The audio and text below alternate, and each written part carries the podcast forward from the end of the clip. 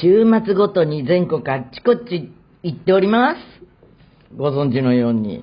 今日はね、新潟ですよ。新潟公演ね、あのー、会場の作りがね、今までやった中でも一番フラットだったんで、あのー、まあ、ライブハウス的に盛り上がったといえば盛り上がったんだけど、あの、上からステージを見れる人はほぼいなかったかもしれないね。で、あの、まあそんなことは関係なく、こちらはポップカルチャーを、あの、見ていただくべく全力でもちろんやりました。あの、気合い入れのちょっと前にね、アクターたちが集まってたから、ちょっと私が訓示を垂れると言って、えー、今日の会場は、あの、ちょっと今までやってたところと条件が違うけれど、もうツアーをやる意味はこういうところにあるんで、一つ、あの、テンション上げていっておくれというのを言って、あのー、1日目、2日目と土日土日で来ていて、各地、あの、2, えー、と2日目は日曜日で開演が30分早いこともあり、なんとなく最後の方が、あの、各地、お客さんに余裕がある気はするね。あの、余裕があるっていうのは、帰りを急がなくていいっていうか、やっぱ渋滞になっちゃったりするじゃない。で、大都市の場合は交通がすごく選択肢も多いし、あの、どうとでもなる遅い時間まで、あの、公共のものが動いてるから、の没頭しやすいんだけどこうアリーナツアーでアリーナの立地条件っていうのがやっぱ各地でね車軽自動車1人1台の世界に入っていくとですねその渋滞を避けるっていうところもあるかもしれないね。何私がお客にこんなことまで気を使ってるんだよ。なのでえー、今日はね、あの、今日はなんかね、すごくもっと聞きたいっていうオーラがお客さんからすごい出てたけど、とはいうものの、あの、渋滞に巻き込まれたくないっていうオーラも出てて、あの、そんな、幕切れでした。うん、昨日はね、完全にね、今までやった中で一番湿度が高く、気温も高かったかな。これなんか私、いよいよ経年変化かと思って、足がもつれて、あの、昨日のステージはね、体力的にしんどかったです。だからお客さんも大変だったと思う。そんなこんなの新潟公演でしたけどね。えー、っと、金ちゃんがね、うん、そうか。その、じゃあ、金ちゃんに来てるメールなんですよ。ラジオネーム、慶三。慶三だって誤解してないか？あの、ユーミン、こんにちは。私は、先日、静岡の掛川のお食事の店で、金ちゃんに串揚げを差し入れた、隣のテーブルの男です。掛川のライブが終わった後、知り合いは浜松に戻ったので、一人で掛川の飲食店街を漂流していました。土曜日でどのお店もいっぱいで、一人では入りにくそうなお店ばかりでした。飲食店街の外れの方に、浜松餃子ありますみたいなポスターがある店があって、店内も落ち着いた感じでしたので入りました。念願の浜松餃子を注文していたら3人グループの方が店内に、あれ？いつも苗場のリクエストコーナーでユーミンに価値カードを渡してる人？舞台監督の直美さん？それから PA 席でいつも見る男性、かっこ多分、グッズの桃の生産者さん。もう、バレが立ってるね。と、もう一人、そして後から遅れて一人来られました。あれが金ちゃんだったのですね。金ちゃんの名前をラジオで何度もお聞きしててファンなんですけど。ファンだって。もう顔は知りませんでした。金ちゃんその2。続きなんです続きか、うんうん、皆さんにはいつもお世話になっているので何かお礼をしたい。お世話になっているので、お私がお世話になってるから、自分がすお世話になっているという三段論法、えーふと思いついたのが、映画やドラマでよくあるシーンです。バーの片隅で一人カクテルを飲んでいる女性、カウンターの隅の男性が女性にカクテルを注文、マスターが、あちらの男性からです、みたいな、前から一度やってみたかった。でも迷惑かも、とかなり悩みました。オーダーしてる間に撤収したらオーダーが宙に浮くし、男性が追加ドリンクをオーダーしたタイミングで、まだお店にいると思い、串揚げ4本オーダーしました。あ焼津名物、黒はんぺんの串揚げ。お店の人が私のテーブルに持ってきたので、あちらのテーブルにと言いました。そうだったの？まさにそんな。私が帰るときに挨拶したらみんなごちそうさまでしたとお礼を言ってくれました。郵民チームは本当に優しさに包まれています。私はこれからも遠征に行っていろいろなご飯屋さんに行くと思います。万が一また金ちゃんにお会いしましたら懲りずにあちらのテーブルにをしたいです。失礼のないように金ちゃんの好きなものを回したいです。ユーミン、金ちゃんの好きなものを知っていましたら教えてくださいね。焼肉弁当だよね。次の乗船は地元の神戸です。船長、よろしくお願いします。そうか。あその説はごちそうさまでした。ありがとうございました。美味しくいただきました。んなんていう人だっけ？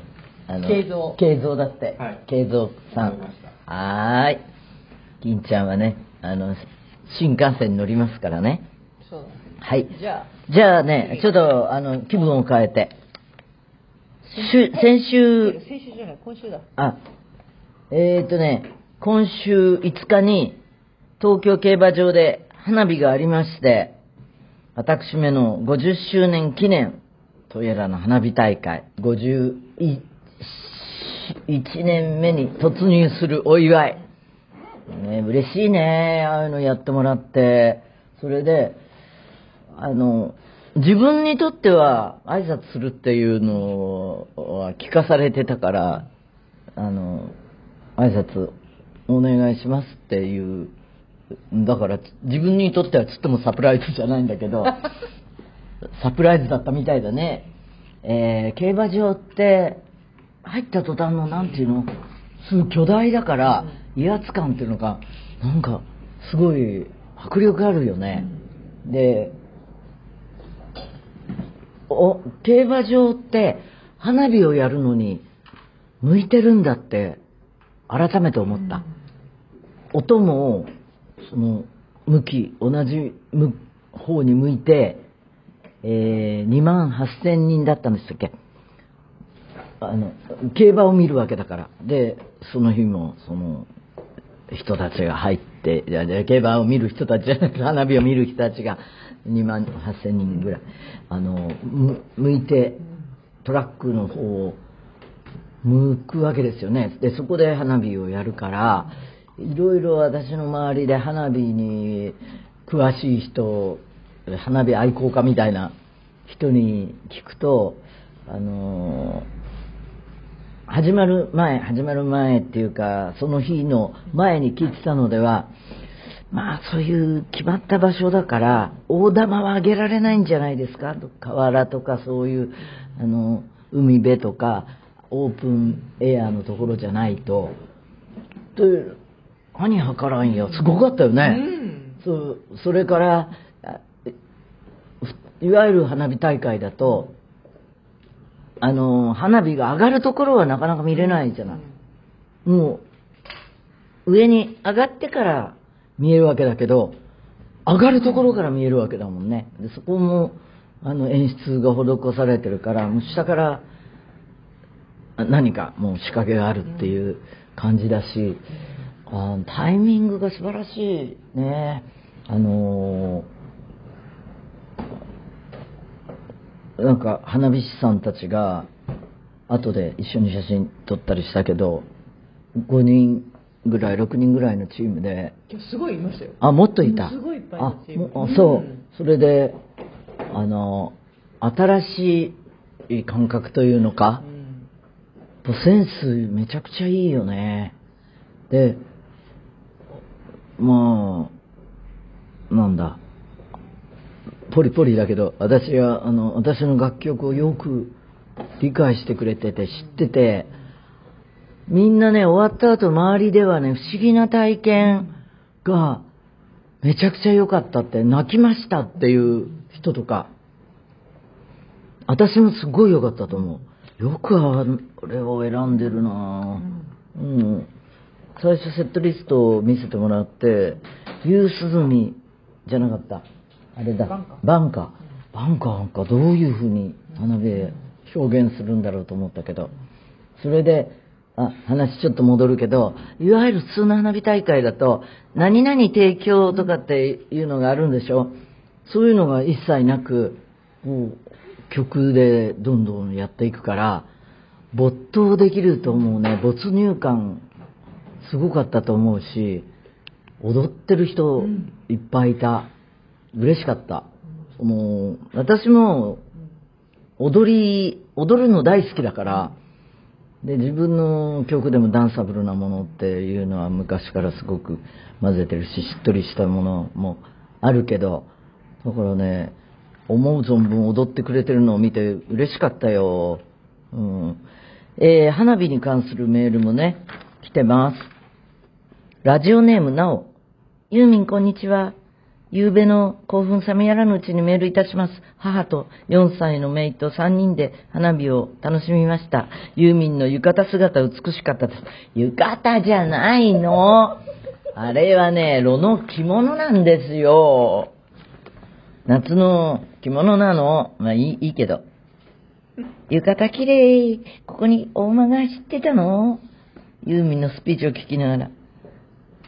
4 4歳の名がね、初ユーミン、あ初、初花火大会の名の感想をお伝えさせてください。ユーミンのスピーチを聞きながら、浴衣綺麗、ここにお馬走ってたの花火を見ながら。ユミさん、曲によってまるで違う人みたい。曲によってすごく雰囲気が変わる。踊れる曲大好き、楽しい。ピンクのハートの花火かわいい。夏の終わりっていう感じのする曲とてもいいよね。おー、分かってるじゃないですか。50周年の花火だからもうユーミンの花火を見ることはできない。だから私はユーミンのコンサートに行くね。コンサートならまた見れるよね。普段なら寝ている時間に大興奮。花火よりもユーミンの感想が多く、またとても楽しそうに踊り狂い、バラードでは神妙な顔つき、刺激的で印象的な時間になったようです。よかった。素敵な機会をありがとうございました。会場でも今回のツアー T のピースマークを見つけては、同じマーク、ユーミンのと何度、毎度毎度報告をあげてくれました。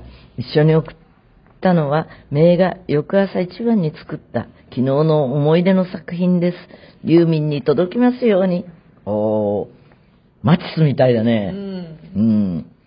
あの、4歳、しずきより、ですって。